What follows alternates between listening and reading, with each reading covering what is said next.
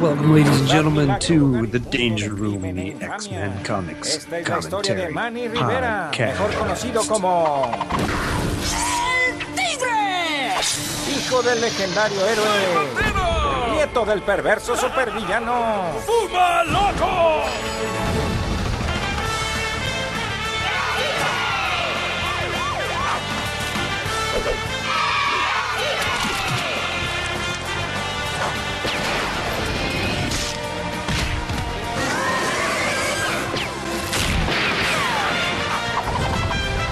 El tigre, las aventuras de Manny Rivera. I'm Adam, And I'm Jeremy. and we're here today, or tonight, to talk about the X-Men number 25, the double-sized anniversary issue. It's not double sized. Oh, well, well, I just assumed because it was number 25, and this being a comic book that it would be double-sized. You know what happens when you assume. I, I know. You make an ass out of you and me. No, you didn't like that one. Okay, anyways, I can't believe you went there. it is the October 1966 issue. Right, you are. And you're right. It what what are the, it's the it's the silver anniversary of the X-Men because it's 25, right? Silver? Right. Yeah, okay. and in this day and age, this would be a double-sized issue. Absolutely. Back in the old days, they were still keeping it real. They uh they just didn't want to, you know, sp- uh pay for the extra pages, I'm assuming. Yeah, really. Didn't didn't this series start out with 22 pages and now it's down to 20? I don't know, but the issues do seem to be getting a little bit shorter. Yeah, they were they used to be 22, 23 pages and now they're just 20. Hmm, interesting. So on the cover of this issue, we see four X Men attacking Mumm-Ra yeah. or some other Egyptian looking guy, which is weird because it says it's featuring the menace of El Tigre. And as we all know, El Tigre is Spanish for the Tigre. That's it, folks. That's the only joke I have planned for the entire issue. oh. I'll laugh extra long for it. Thank you. What's interesting is in the omnibus edition, they have omitted the word of, and it says the menace El Tigre. Oh, interesting. I think I think that's an error. Oh, okay. So uh, I don't know. Let's let's get right into it, eh? Yeah, we got a nice splash page and uh, title page. The Power and the Pendant is the name of this issue. And uh, we see two halves of some sort of rocky-looking thing, and on one side we see the four male X-Men, and then the three Tigres, Yeah. or something like that. Judging by this caption, the these three guys are made up of a group of uh, they're a group of individuals who form the band El Tigre. That's right. And they're currently on tour. Yes, they're described as the mildly incomparable menace. What is, that doesn't sound good at all, though. That doesn't sound very threatening. but I have to imagine if it's these three guys versus the four uh, premier male members of the X Men, these are some powerful guys. They would have to be. Really powerful. and so, uh, another change that I noted is that the little edited, scripted, illustrated by thing has gotten a little less campy and corny and has just gone to kind of the standard thing of just a, a little box there. Yeah, we have edited by Stan Lee, scripted by Roy Thomas, illustrated by Werner Roth, inked by Dick Ayers, lettered by Sam Rosen, and a little tongue in cheek here, imitated by Brand Eck. which was Marvel's name for DC at the time. Yes, yes. I don't know why. Why is why did they call them Brand Eck?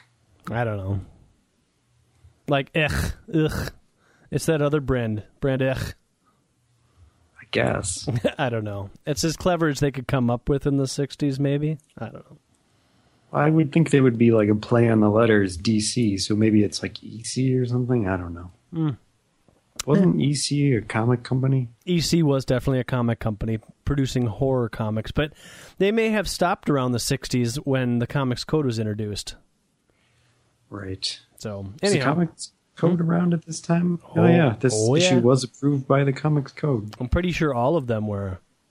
I think there's a little bit of trivia. Like if you look at the first few Fantastic Four or Spider Man, one of those series, the first three issues are not covered by the Comics Code. I think I might have that wrong, but anyways, yeah, those, those are all the pornographic issues. yeah, those are the ones which Sue Storm did strip teases for Reed Richards. It's they're hot, but really rare to find. So good luck.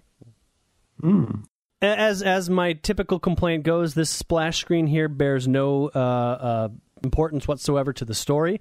It's just there to be cover part two, so that we can burn a page.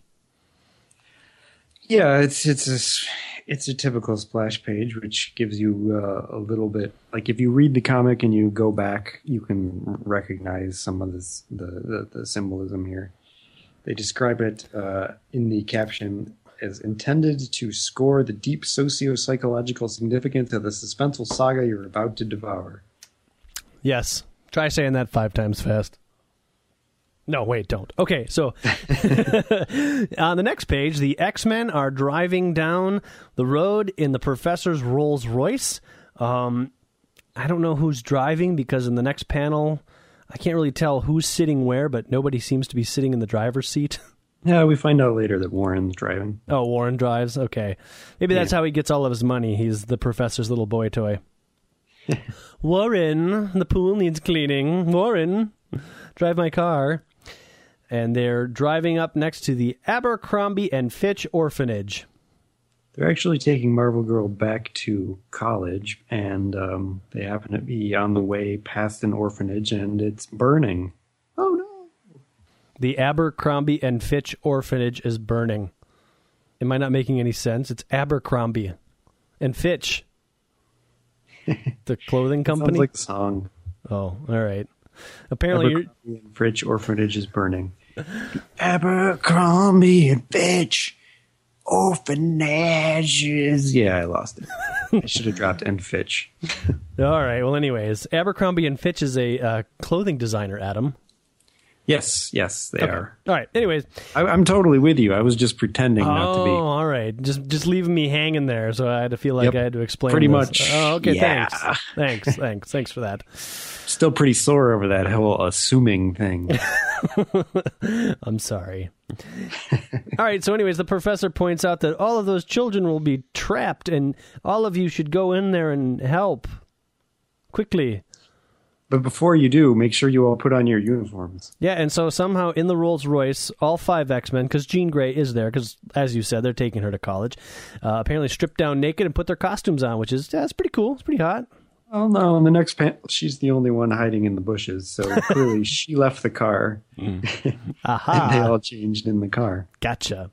Meanwhile, the orphanage is burning, and I don't understand why not just abandon the costumes just this once. Go in. It's not like anybody's going to know who they are anyway. Right. Oh, is that guy over there? Is that is that Bobby Drake? It is. Oh my gosh, I know Bobby Drake's secret identity. Well, first of all, Iceman doesn't have to change his costume. He can. He just his- ices up. He, he should not. In fact, he should be in the lead here. He should already be. by the time everybody else changes, he should already be at the orphanage. icing up the fire. Yes, which he never does. So, uh, anyways, Cyclops decides to take this opportunity to yell at Jean. Yeah. Hurry, Jean! We may have need of your telekinetic powers. Oh, I'm sorry, Scott. I must have been daydreaming. Yeah. I don't. It looks like she's still in the process of changing. Yeah, actually, it looks like she's doing one of those uh, girl in the woods pea squat things. so who knows? just that. Maybe Marvel Girl's got a weak bladder. So Angel flies up to the roof and he can only rescue two children at a time. So he grabs the first two children. Yeah, he's not very strong, but the children instantly recognize him as the angel, and thus are pretty excited about the about that. Yeah, the X Men are coming to save them. And not just the X Men, but the angel. Wow! Imagine we're getting rescued by the X Men in person, as opposed to remotely. It's great that our orphanage is on fire. Hooray! This way we get to meet the X Men. So uh, the beast climbs up the side of the wall, and Iceman creates himself a little ice ladder. And here we get a sign that Iceman, well, besides not putting out the fire, um, complains that he wishes he had wings. This is our first bit of jealousy of of Angel from Iceman.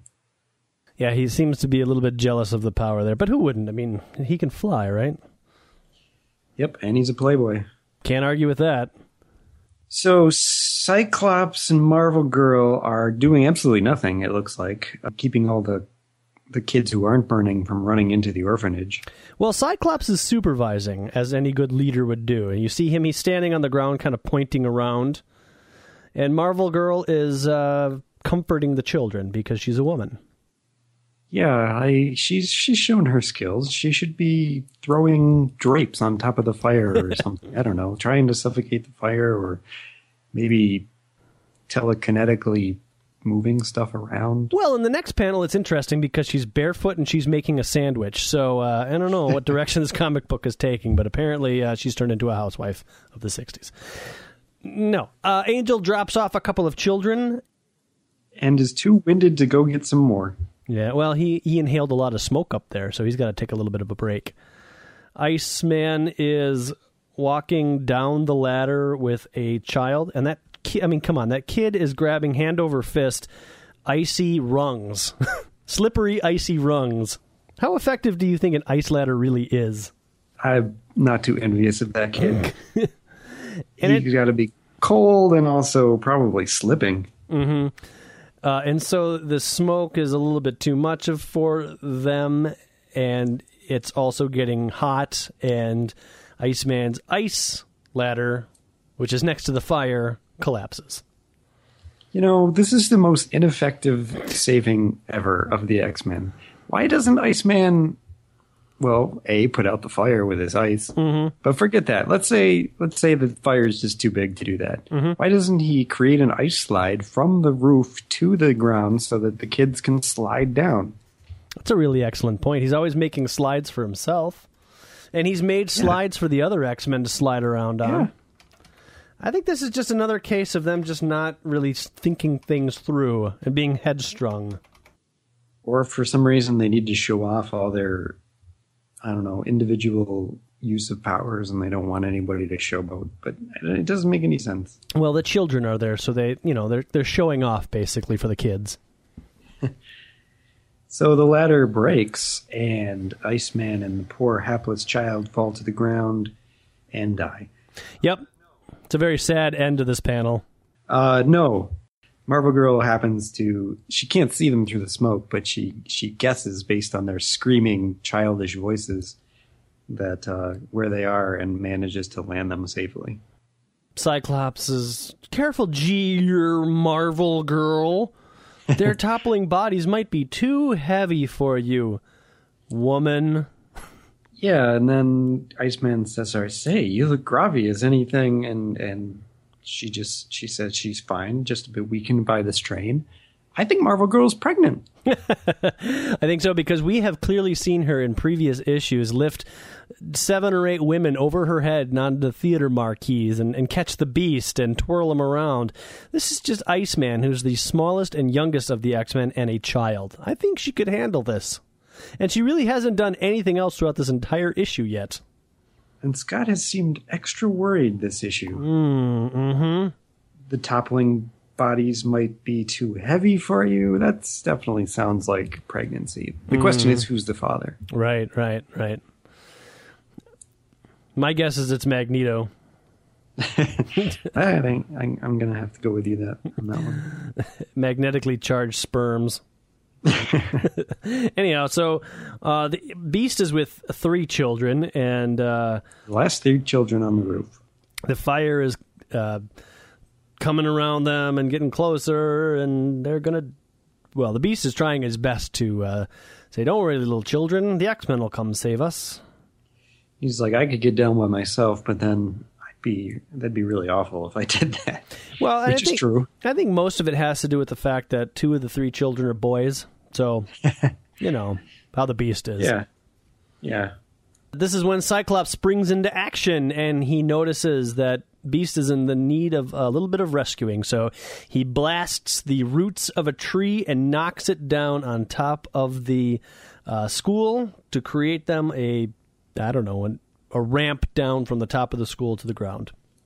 Worst plan ever.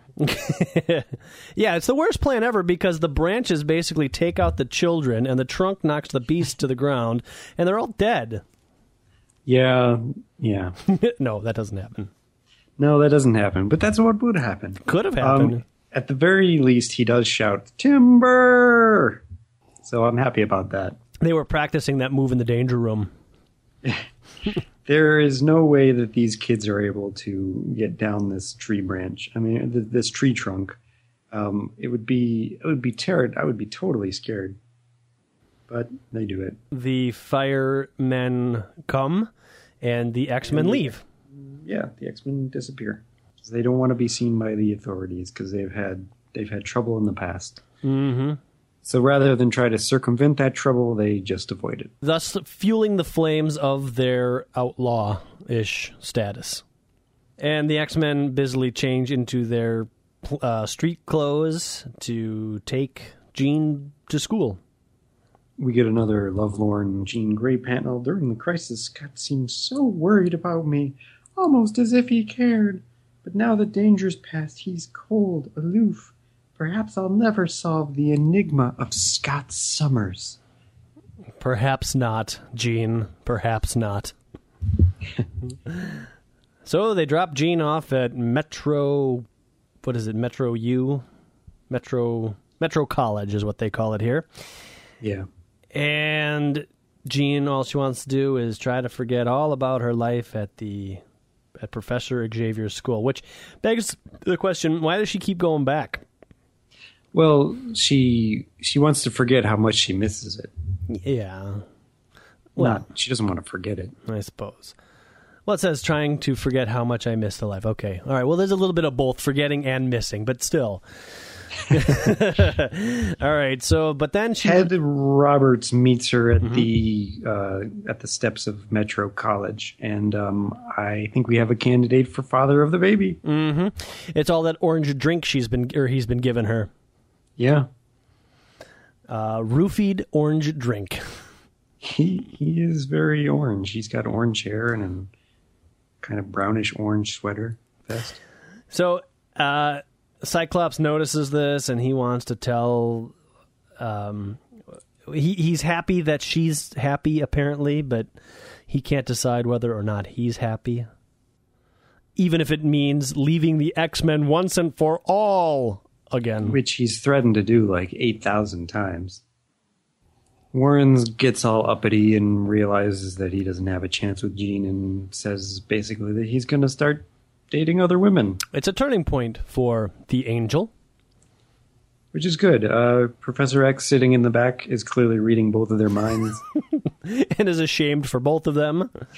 you Keep your eyes on the road, Warren. poor Jeez. deluded boys. First of all, the only reason she likes Scott is because I have mind wiped her into liking Scott so that it'll raise his self esteem. Angel, you never had a chance with her. Keep your eyes on the road and clean my pool when we get back.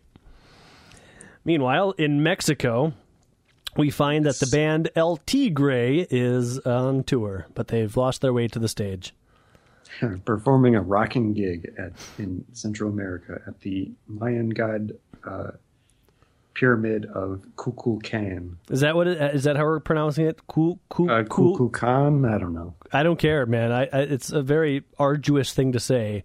Just go with one of those, and I'll pronounce it one way, and you pronounce it another way. See, look, they've got a pronunciation here for tigre. At the bottom it says tigre, pronounced tigre, Spanish for tiger, natch. Okay, so whatever. But they don't have a pronunciation guide for Kukulkan, which actually has one of those little dashes above the A, so you know it's not probably pronounced. It's probably like Kukulkan, Kukulkan, or something like so that.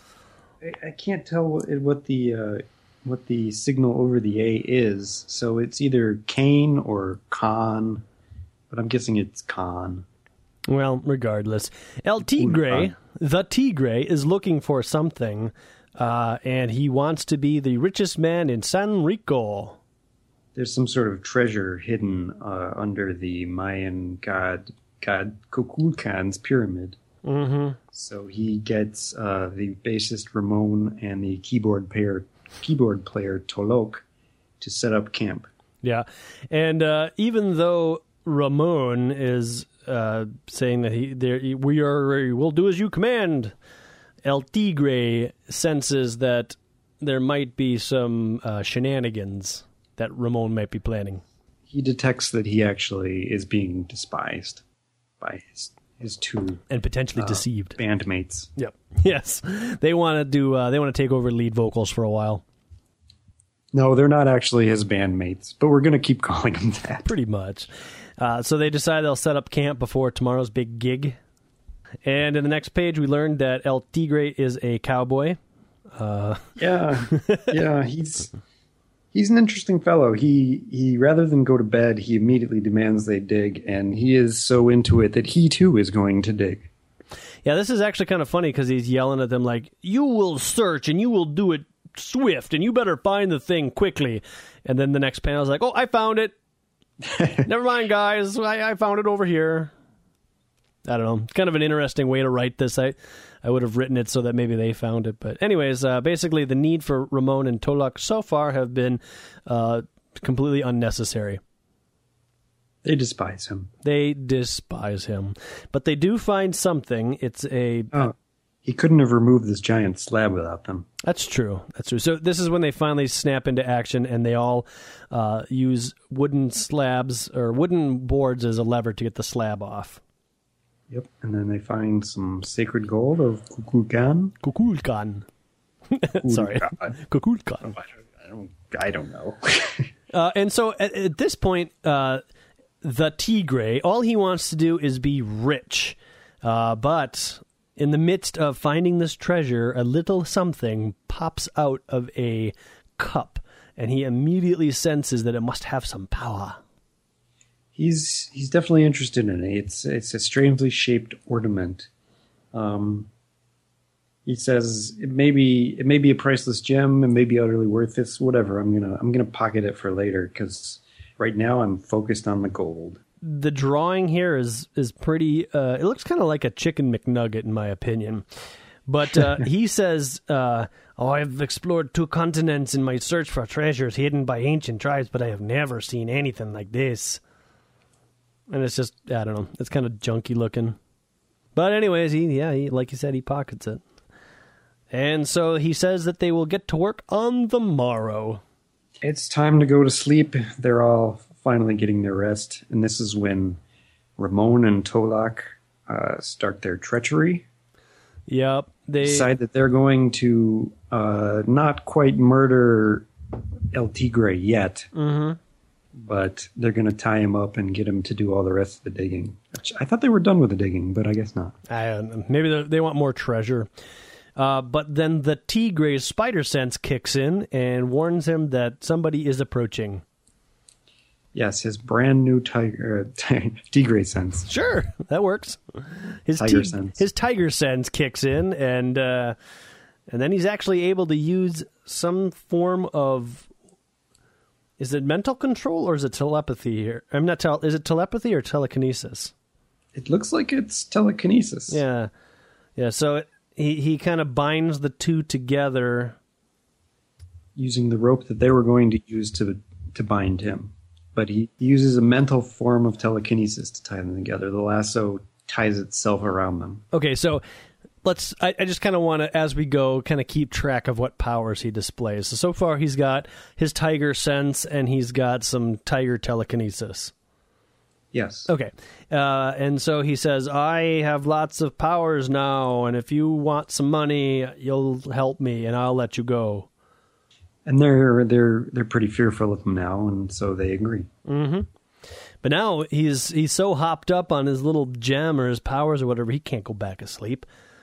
He's able to read some nearby hieroglyphs. Um, not sure where he is. They're near, so nearby. I thought he was in his tent. I don't know. But No, actually, if you look at the panel previously, he's just laying uh, in the middle of the field, basically, uh, apparently next to a fire. So not in a tent, but yeah, I guess he's laying near some hieroglyphics, and uh, Now he can read them. Yet another power. What would this be called? Tiger deciphering. so that's three powers. Tiger ciphering. Oh, Tiger Cipher. All right, we'll use that. Uh, and then he is he is able to read the sacred uh, the story of the sacred pendant of Kukulkan.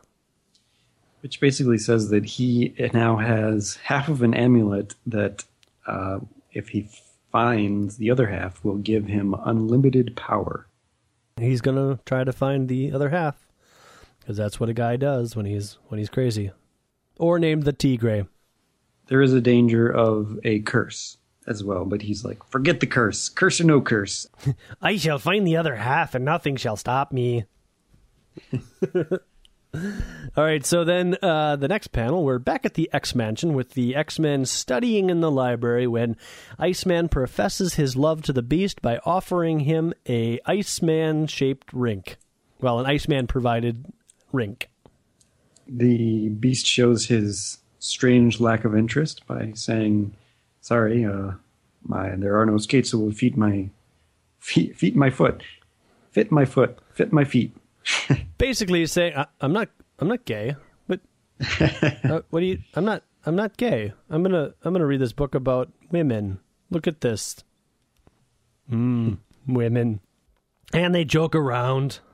Scott is, can't keep his mind off of Jean, and he hopes that anything will happen when suddenly Cerebro goes off with its annoying alarm. And uh, the professor says, "Oh, it's fortunate that I turned up the volume of Cerebro's warning system since I made myself a private lab that's almost soundproof. I don't know why that even needs to be included as a form of dialogue. Can't we just assume that the prof- that anywhere in the mansion you can always hear Cerebro without some bit of uh, dialogue? Yeah, I don't know. Um, I would imagine that that would come into play, but probably not. I don't know. It. Anyways, he says, I will activate my mechanical legs and go downstairs at once. Oh, he hasn't used those mechanical yet legs in a few issues. No, he used them last issue. Did he? Oh, yeah, that's right, because he was the hobo or whatever. Yeah. Okay, so he doesn't use them very often. But, anyways, he's using them now, and uh, the X Men are turning on the TV to try to tune in the latest news to find out what's going on because of the Cerebro thing. The professor falls down the stairs. Yeah. Luckily, though, the professor knew that he would probably one day fall at this exact point, so he had some robot arms installed next to the stairway. Which makes me wonder is, are there these robot tentacles installed all over the mansion? They're every three feet. they're on the ceiling, the floor, the kitchen, and the bathroom. They're they're literally everywhere. People wonder where the professor's fortune went. They all went to tentacles in case he falls. yeah, yeah. I'm assuming the point of this little uh, scenario is just to show that the professor's legs are not perfect yet, and that's why he doesn't wear them all the time. Yeah, but they could have just let him fall down the stairs. He's like, "Oh, my my students, I'm I'm okay, I'm okay." Instead of the tentacles are an invention designed for such an emergency, and I activated them with my thought waves. Really? Yeah, We need that. We needed that in the issue. I guess so. Okay, so anyways, the professor is able to mentally control mechanical tentacles. And apparently the legs are completely turned off because they have to put him back in a chair now. Yep, yep, they've completely failed. Uh, Cyclops picks him up and puts him in the chair. Here's where uh, we learn a part of Cerebro that it has never done before. Cerebro sometimes reacts to conditions which are sim- quite similar to mutation. Now, how many times have we encountered a villain who wasn't a mutant but was also similar to mutation and Cerebro did react, didn't react? I don't know. I'm I'm confused about all this. My guess is that Cerebro never acts the same, so whenever they say Cerebro has never acted this way before, they're always right. Okay. No matter what the threat is mutant, non mutant, uh, pizza guy at the door, anything is just, oh, I've never seen Cerebro like this. Yep, I made a tune up change this morning. He no longer sounds like he used to. Uh, yeah, that makes sense. All right. So, anyhow, I think they're trying to use this as a device to explain why we can't quite get a clear picture of the villain at hand, but whatever. Uh, yeah, and they say that he's extremely powerful. They can determine that much. Yes, yes, they can. So the X Men. They're commanded by Professor X to go into the city of Manhattan and search out any wrongdoing that may lead them to this new, Threat. quite similar to a mutant. So this is what I'm kind of getting tired of in the X Men. But Angel uh, heads out first and says, "Well, there's nothing strange out here except for that copter over there." And uh, the next panel out of that copter comes the three amigos. Um, every single time in every single issue, the X Men immediately bump into their enemy. And uh, maybe not realize it, or maybe they do realize it, but still, come on. It's Manhattan. It's a pretty big place. and this time, not only does the angel bump into it, but then Hank and Bobby bump into them on the streets as they're looking for a taxi. And then on the next page, Cyclops bumps into him on the way to their hotel. What this tells me now, I got to imagine that you know. Okay, so they had the hotel. I mean, not the hotel. The, the helicopter. It landed at the airport. They hailed a cab and they went to a hotel that was probably somewhat close. What was the X Men's radius? Because they all seem to be in the same spot, or were they literally like Cyclops? How about you just go twenty yards over there and look? They just started searching. Me and, me and Beastle, we're gonna search over here, but you just go over there. They all got off the subway together. Really, they're just like, God, I can't stand Cyclops. Can you? No, I hate him. Okay, he's always moping. Ugh. So here we get another use of El Tigre's powers. He is very impatient about finding a taxi. Every taxi doesn't seem to stop. So he mentally controls a passenger of a taxi to think that the taxi is too hot and the so the taxi guy pulls over, lets the passenger out, and El Tigre gets his own taxi. As is uh, the fashion in New York City these days. Mm, yeah. I guess I don't know. So, anyways, he commands the taxi driver to take him to the nearest uh, hotel, uh, and does. And uh, as they leave the, uh, this is where Cyclops runs into them as well. He says, "Hey, those guys are weird, but eh, whatever." Cyclops goes back to his own hotel where, or yeah, where, where the the X Men have rented a room at the hotel, which must be nearby. So I'm guessing they all left the hotel just like moments ago. That's that's really fortuitous luck. They did like ten minutes of searching and they got tired. So then they decide to pull a Men in Black trick and try to look at the tabloids to see if there's any weird stories in there because those might provide some clues for them. Right, because this person who is arriving in the city today will be published in the news today. It's a poor plan, but anyways, that's why Scott's the leader. He he had a plan at least, nobody else did. So he goes uh, across the street, Cyclops does, to check out the latest tabloid, and uh, apparently there's no UFO reportings or anything. He gets bumped into by a random person who accidentally knocks his glasses off, and he blasts the ground um, and nearly kills the dude. Yeah. Sorry, mister, this is just a part of my er magic act. Guy immediately thinks, "Oh, you're a mutant," and then everybody hears him, so they're like, "A mutant! Let's get him!" So this lends credibility to. I think we were talking about this uh, many, many episodes ago about who and how Cyclops can damage people. Yeah, Because he's covering his eyes with his hands, and the blasts are just kind of like shooting through the gaps in his fingers and uh, where his palm would connect to his face or whatever. So he can't hurt himself with his blast, which is why he doesn't blast his own eyelids off. So, uh, you know, so why doesn't he close his eyes? I'm telling you, he should just rip those things out. I mean, if he can't shoot through his own eyelids, he should just close his eyes and search the ground instead of. I mean, he can't see anyway since he has his hand covering his eyes. I think as a long term solution, what he should do is he should sew his eyes together so that he can't open them, but then paint eyeballs on his eyelids that are closed. I think that would be awesome. and then he'd be cured. He'd bump into a lot of things, but he'd be cured and he'd never blink. Here's a question: Why hasn't anybody ever invented ruby quartz contacts? I don't. I don't. I think that that might have been addressed somewhere way down the line. But then that means you got to ask the question is his power derived from his pupils or from his eye? Because the contact will only cover the pupil. Hmm. Okay. So anyhow, yeah, yeah. Uh, so he does a little bit of whining here about, you know, no matter what I do, some of my power beam, oh, I might kill somebody. Eh. I haven't time to stop and reason with them. I've got to get back to the others fast. like he's gonna stop and re- reason with these this mob.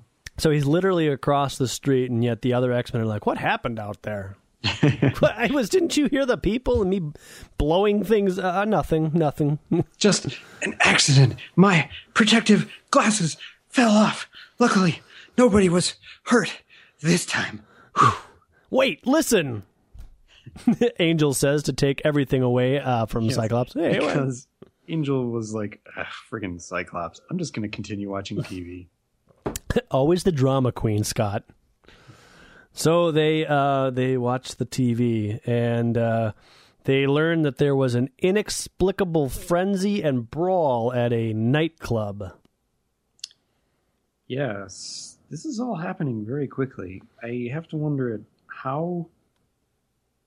I don't know because my question is: uh, in the '60s, did they have videotape, Uh, I guess. I guess so. or was it all film? I mean, would would this have to be something that they would have to? Maybe I'm getting too technical here, but I mean, I did they? they did have video, but I think it was like really complicated. Like you had to have a backpack. Like there was, you had to basically have the equivalent of a VCR on your back. Oh, okay. Because I'm wondering, like, I think did you that was in the sixties. Did you literally have the ability to, you know, at two o'clock film something and then have it at the five o'clock news? that I I I would assume. Yeah, probably. Um, probably, but like I said, it was it was pretty bulky. If if it did exist, I'm not sure. I don't have my video timeline. Come on, Adam. I thought you were a videographer historian. Well, well, yeah. Yeah, so, anyways, uh, the camera is panning around apparently on this destruction, and then they flip to a scene of these three amigos sitting around drinking whiskey, and it's a very clear, close up picture of these three guys practically posing for the camera. They're described as the, the only customers who did not partake in the brawl at the club. What this infers is that the three amigos show up and the Tigre says, "You know what, boys, I want to have some fun. Let me let me mentally command all of these people in this room to fight each other and and then we can bet on them." yeah, something like that. and then they do and, and meanwhile the camera, this big bulky backpack camera is there and they're just like, "Hey, boys, I want you to smile for that camera. We're going to be famous." well, yes, sir, the Tigre. and so they do.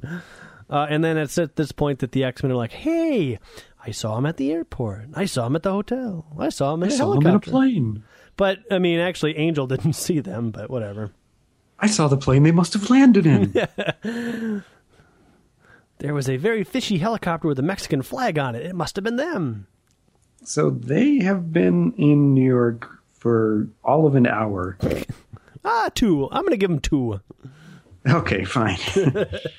they have to have had two because, you know, you get into your hotel, you want to settle into the room a little bit. Mm-hmm. I'm assuming they all have separate rooms, so they're checking out TV stations. Yeah, yeah, yeah. Then they go out, they go to a bar, then they decide to get in that they want the entire bar to fight each other.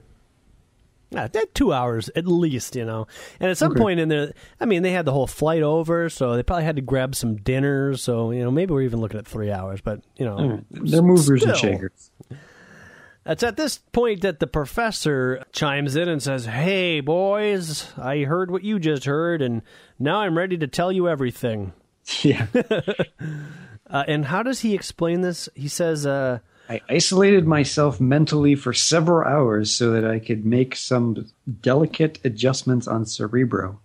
Now the machine has enabled me to ascertain the identity and whereabouts of our query. query. This sounds like the most powerful device ever. And based on this device's existence, there's no need whatsoever for the X Men. It's not entirely true because then he goes on to say he locates the three men you saw in television, but he never tells the X Men their names. Therefore, he doesn't know their identities. Yeah, but he's able to mentally project what the Tigre was thinking and what they were saying and what the police said as the car was speeding away from them and many, many other things. You know what? You're right. I totally missed this. I was just pretending like this was just happening and wasn't part of a flashback. But you're totally right. This is the professor relating all of this to the X Men. Right. I read this like giving that what you just said, like this is what's actually happening. But it's not. It's clear that the X Men or the professor or whatever is hearing and seeing all of this take place. It makes no sense. Horrible. and yet amusing. So, anyways, the, the the one piece here is the the Tigre senses during the professor's. I don't know what he's doing. If he's doing a flashback here, or if this is real time, or what's going on. But anyways, the Tigre commands the taxi driver to keep going and don't stop for anything. But then he figures out, oh no, I sense a danger up there. My Tigre sense is, is flaring up. So he has the car do a U turn, and the police are kind of like, oh, I don't get it, Sam. How'd that guy know we were here? Search me. Come on, let's get in the patrol car and stop the cab. That seems like an awful lot of dialogue for two cops to be like, hey, he's getting away, let's get in the car and go. Anyhow. This is a very wordy magazine. It's this is, uh, you know, everybody's got to have a lot of dialogue. These are like actors who are desperate for attention. Finally, I get some lines. they let the cabbie go, and it's at this point. So this is real time. So the professor's like, "No, actually, he's he's saying this past tense." Then suddenly, as I endeavored to delve more deeply into the brain of El Tigre to learn the object of his midnight quest, my presence was discovered. Past tense. so the professor was able to see the past with Cerebro. Well, no, I think he was seeing it present time, but then he went. Oh, He went. He was like, then I went and made a sandwich, and I then gotcha, I I watched gotcha. some TV, and now I am reporting it to you. gotcha. All right, so it's at this point that, uh, or at that point in the past, or or whatever, that the Tigre uh, saw that, or, or felt that the professor, or something, some power was uh, trying to penetrate his mind. So he put up a mental defense. So, okay, he's got telekinesis, uh, teleciphering, telepathy, telepathic blocks, spider sense. He can block the professor, which is pretty impressive. Yeah, so that's five powers he's got there. Pretty powerful dude. Yeah, more powerful than Professor X and Jean Grey combined. So the X Men. Now, if you'll notice here again, I just want to point out how much they like changing with one another. At the beginning of this page, while they began listening to the story, they were in their street clothes, and by the end of the story, they were changed into their X costumes. Yep. So they were all naked together in the same room listening to the professor's story. I have to imagine that they change each other. I, I think you're right, except for the Iceman. Yeah, He just watches. He's just left out. one actually at this point in the comic book and i don't know why it was this particular one but i started wondering like why do they go at su- such great lengths to show that iceman has shorts underneath his little ice armor well, because otherwise he'd be naked. so he's iceman That would be that would be that would be wrong. He's also got boots, little ice boots. the boots don't make very much sense but all right They keep his feet from getting cold. okay so it's it's for the decency of the children So for whatever reason, they go out the, through the lobby instead of through the window. Well, I also found this comical because the guy's like, "What? The X Men are guests in my hotel? I don't know, but I intend to find out." And Beast is like, "Ha ha! Little do they know that we filed under pseudonyms." And it's like, okay, well, first of all, they came out of the hotel elevator, so they don't know what room they came out of, and second of all, nobody knows who Hank McCoy is. Yeah, and the other thing is how many how many groups of four gentlemen checked into a room together? Ah. so uh, apparently, the professor, when he sent them off on this mission, decided not to send them with any vehicles no X Copter, no plane, no Rolls Royce. So the X Men are left to get their own cab. Oh, here's another instance of uh, Iceman being jealous of Angel. Mm-hmm. Angel says, "Ah, to fly again, to soar free, unfettered." To which Iceman replies, "Riding an ice board is a blast too, but I don't make a federal case out of it." Yeah, there's a lot of unnes- unnecessary chatter. I, I, I found it amusing. If I was Cyclops, I would tell them all to be quiet. They're, they're detracting from the mission. So they get a tag, a taxi, and hopefully they pay for it, but we don't find out. We don't. Back know. in the early days, we would be we would have a panel of Cyclops paying. That's true. Oh, it's a good thing Like- that the deputy leader carries a little man purse with him underneath his costume, so I can play pay for taxi cabs and ice cream for Iceman. Or like collecting change for from everybody. I need a dollar fifty. Does anybody got anything? So they go to the museum where they that's where they lost track of the Tigre. And if this issue hadn't already kind of seemed like it's falling apart, this is where it really falls apart in my opinion. So they get into the museum and just like a good team does, they immediately split up. Zoinks! Yes, uh, and uh, yeah, and it's typical Scooby Doo fashion because a uh, bodiless uh, suit of armor attacks the beast. Oh, it must be Magneto. Yes, yes, yes, or or the ghost that's always chasing Scooby and Shaggy. So Beast is uh he whoa that suit of armor hit me, but I see somebody in the next room. I better go get him. Somebody throws a bola at him, and it manages and manages to catch his legs. Now I want to stop here for just a minute. This is the 25th issue, and Beast is a big guy, but he's athletic, uh, and I would say that he's pretty graceful in terms of how he uses his abilities. And he's a pretty smart guy, and usually thinks things out a few steps ahead of time, right? Yep. So- I'd have to agree. in this page, all of that goes out the window. I mean, he does make a couple of good plans, like he gets caught up in the bola whip, but he's like, no problem. I'm just going to jump to that chandelier and hang from my feet and uh, untie this thing. But it's at this point that uh, he hits himself in the head with the bolas, which is completely out of character for the beast. To be fair, it's it's not his fault. He doesn't hit himself in the head. They just happen to be swinging around, and he can't control the way they swing, and they just happen to swing into his head. But this is the beast. He could have sw- uh, swing sideways or it's like ridiculous. I agree, but you know, I, I I don't find it as unbelievable as you do. I just find it poor storytelling. okay. Well, this is where the true power of Ramon is learned. El Tigre, El Tigre began the attack by activating the mo- the armor of a medieval knight, and I have finished the task. The beast will bother us no more. Yep, that's that's Ramon's power. So the beast is dead. he kills people with his bolas after uh, the tigre activates armor or something. The beast was taken down by a mere human. Pretty pretty sad, huh? Yeah. So Iceman is also patrolling the what looks like the Alaskan wing of the uh, museum due to that Eskimo in the background. When he decides he'll feel safer with an ice club. It's a good thing he does because suddenly out of nowhere a ice er, an ice a machete comes flying at him and uh, goes right through his ice club. It's not a machete; it's a machete.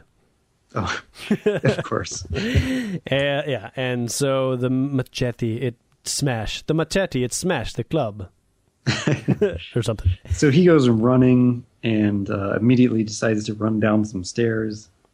He trips over a rope that somebody has strung across the uh, stairway on the event that somebody would be looking for them. So it's quite well placed rope and a good plan. The Iceman, for some reason, decides to create himself an ice slide, which he didn't do for the uh, the orphans, but does for himself. Right, and for some reason he creates an ice slide that takes him directly into a wall. Well, a lot of things don't make sense about this panel because What he could have done was just curved the slide so that he continues off to the side, but I guess Yeah. No, I know. I'm with you. There's two things wrong with this. First is Iceman has never ridden one of his slides like this, and I understand that he's tripped, but all right, come on, give the Iceman some credit. He's had some training. He could have gotten himself upright again, and then you're right. He could have slid the thing left or right, but he even has time to be like, "Oh, they didn't count on my slide, or did they? I'm heading toward a stone wall at the bottom of the steps." and there's no way I can stop in time. I'm gonna hit. Whap! like, what? really? All right. He was speaking very, very fast. Yeah. Cornelia, I'm heading towards the stone wall at the bottom of the steps, and there's no way I can stop. I'm gonna hit. Ha! Ha! A second X Men falls. That leaves only two more. But who says that? It's got to be Talak because that's uh, his machete. Oh. Okay. Good call. I because we got to see Ramon and his bola, but we didn't get to see Tolak. We see his machete, but we don't see Tolok in this panel at all, or this page at all. Okay. In the next page, the angel is zooming around the woolly mammoths. And he hears Iceman cry out, so he immediately goes to help save him. He makes a racist comment. He does. What does he say? He says, "Oh, if those bushy baboons, which that in itself isn't very racist because it makes no sense, harmed him, I'll make them wish they'd never left the jumping bean farm." now that's that's pretty funny, but that's pretty racist. Well, it's it's not even like It's not even accurate racism either. yeah, it's just like really Well, stupid. no, because Mexican jumping beans. yeah, right? I, I So understand the reference. It's just really lame. It's pretty funny. The jumping bean farm. Oh, those jumping bean back pickers. yeah, it doesn't make any sense. And it really shows uh, America's racism at its height in the 60s. Yeah, yeah. but anyway, so he uh, goes to fly and find the jumping bean farmers. Tolak throws a spear at Angel, who dodges it, commenting at, that the guy has pretty accurate aim and is is quite impressive. Yeah, if he'd have been a fraction of a second slower, he'd have the wings of a real angel because he'd be dead. Oh my! It's a little extreme. And how does he get off assuming he's going to heaven? After the jumping bean comment, I don't know if I'd uh, jump to that conclusion so quickly. Anyways, he uh, he's like, "All right, Buster, now you've had your turn. It's my turn."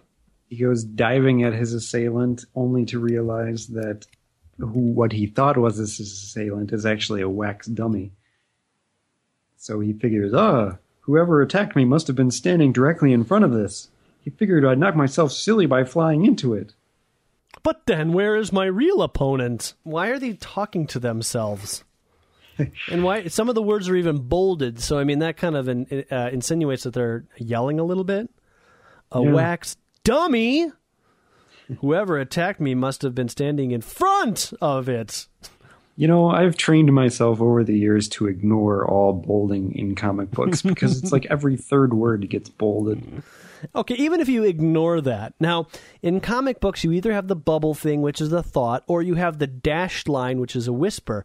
But when you have word balloons, you're literally in a normal voice talking. So he's Yeah, yeah. he's just narrating everything right now.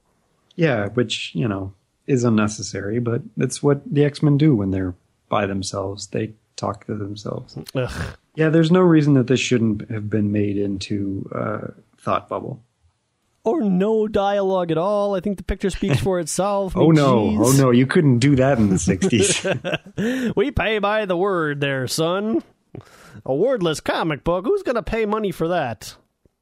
I don't know. Not to beat a dead horse, but they're supposed to be checking this place out, trying to be a little bit stealthy, maybe surprise their assailants, but no. Blah, blah, blah. I think I'm going to fly around and see what's going on over here and blah, blah. Oh, I just got hit by somebody who was hiding and not making any noise. How weird. hey, everybody.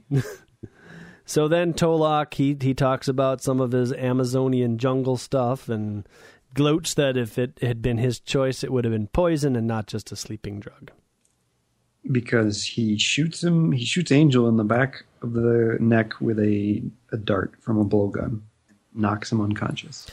So now Cyclops is sneaking around the statue room and uh, he is actually thinking to himself and actually use, utilizing a little bit of stealth here. Yeah, he's the only one who's being stealthy and using logic for some. He he figures that they would go to the pre-Columbian wing. Right, because they're they're uh, jumping bean farmers. Exactly. And so he uh, he hides behind something because he sees the tigre and his cape walking towards him. Uh, but just then, a very loud click is heard. Which I guess is the sound of somebody turning on his flashlight. Yes, it's the security guard who wants to know what is Cyclops doing in here.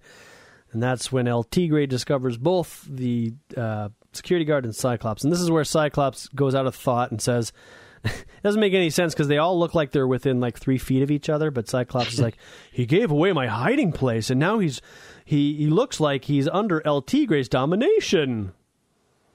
Instead of El Tigre saying what he should say, she'd be like, "Look, Cyclops, I'm right here. Who are you talking to?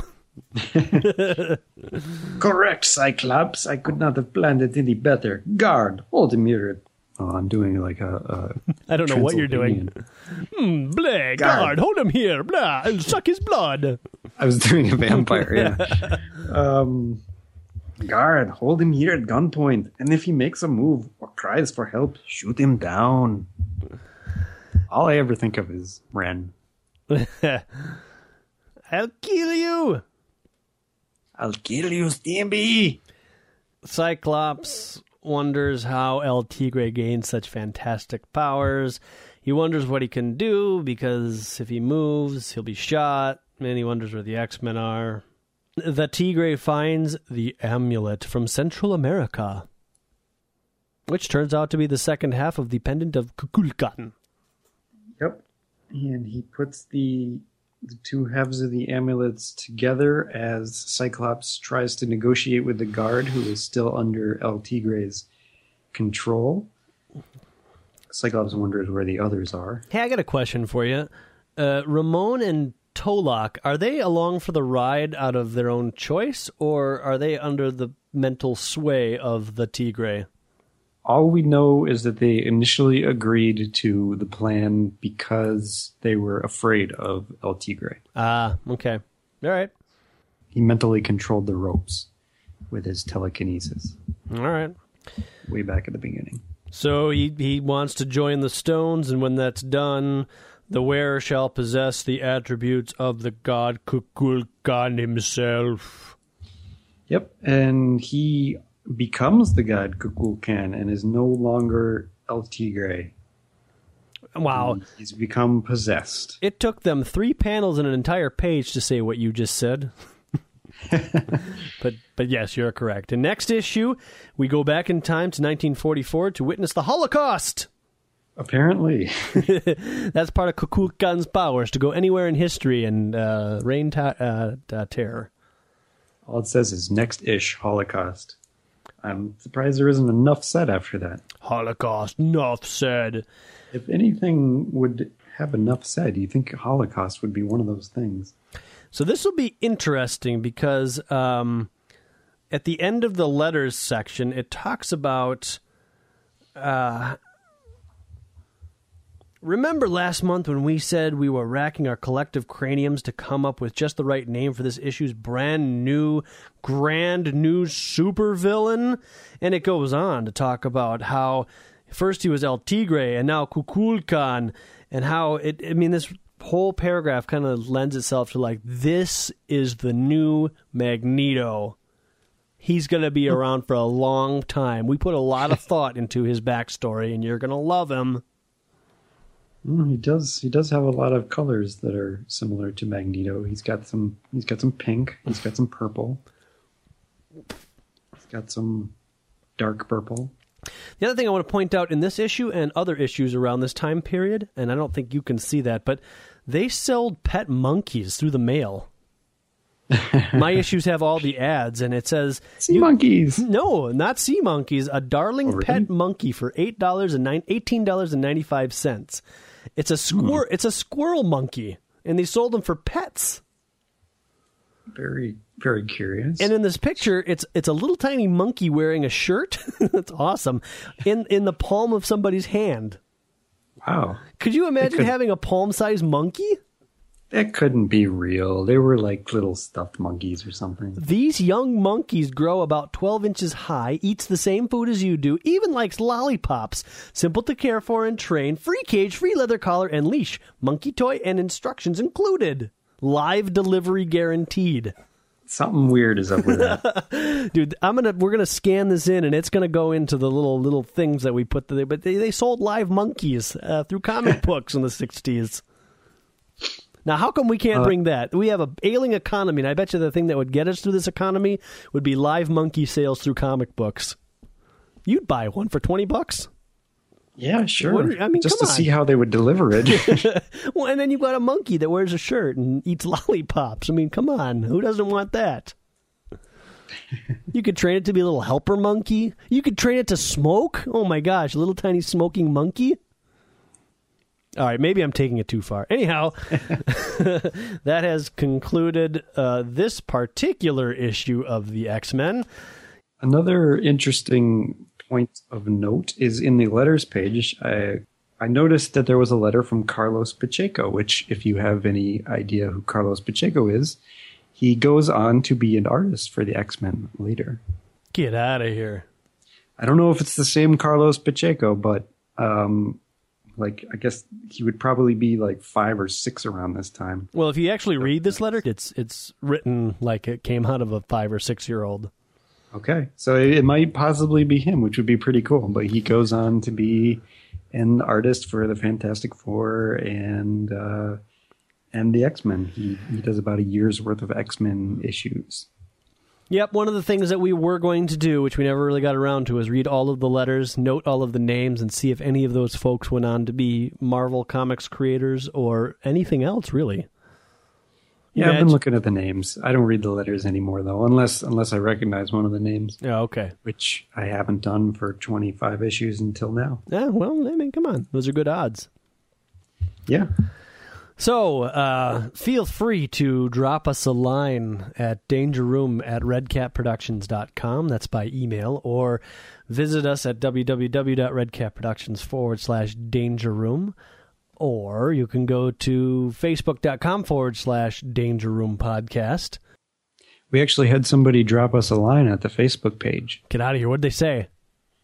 Uh, Arthur W. Painter said, uh, referring back to we had we had talked about uh, what a frozen JD was. Oh, okay. Jerk He says you guys had asked what a frozen JD was. Sorry, in this case, it's not Jack Daniels. It stands for a juvenile delinquent. Well, Thank you, Mr. Painter. Thank you, Mr. Painter. It's good to know that there's somebody out there listening. Okay, cool. Uh, and then you can follow us, I guess, at Da- at Danger Room Go, twi- uh, or you can just go to twitter.com slash Danger Room Go to make it make your life easier. Yeah, I think actually we're making everybody's life harder by coming up with all these ways that you can connect with us because I can't even remember them all. And then, of course, uh, probably the the most uh, uh, prevalent way of of getting a hold of these episodes would be going to iTunes and uh, typing in Danger Room because we're the only thing in Danger Room under podcasts, and you could leave a little review there or subscribe or or what have you. Yeah, definitely subscribe. That'll be that'll be fun for everyone. Comments on the webpage, the Red Cat Productions forward slash Danger Room, are always welcome, as well as emails at uh, dangerroom at redcatproductions.com. So many ways to contact us. So little time. seems like people are starting to pick their favorites, which is excellent. yes. Thank you for listening. You keep coming and we'll keep. No, that didn't come out right. you keep listening and we'll keep recording. Actually, we'll probably just keep recording regardless. Yeah, I mean we're we're we'll, we'll keep going until one of us dies. So that, that's terrible. I hear there's only 500 and uh, what, 20 more issues we need to go through? Something like that. Yeah. All right, then. That means 10 years of podcasting. I'm assuming Well, 52 you know- a week, which we're not even hitting at this point. All right, I guess uh, we've probably worn out our welcome. So uh, this is Jeremy and It's our Adams. podcast. We never wear out our welcome. oh, well, you know, somebody at this point's like, okay, come on. I'm sure somebody's already pressed stop by now. This is Jeremy and Adam saying the danger room is closed. Observe con toda atención a esta magnífica formación que ha causado expectativa entre los investigadores, porque representa a la deidad que los mayas llamaron Kukulkan,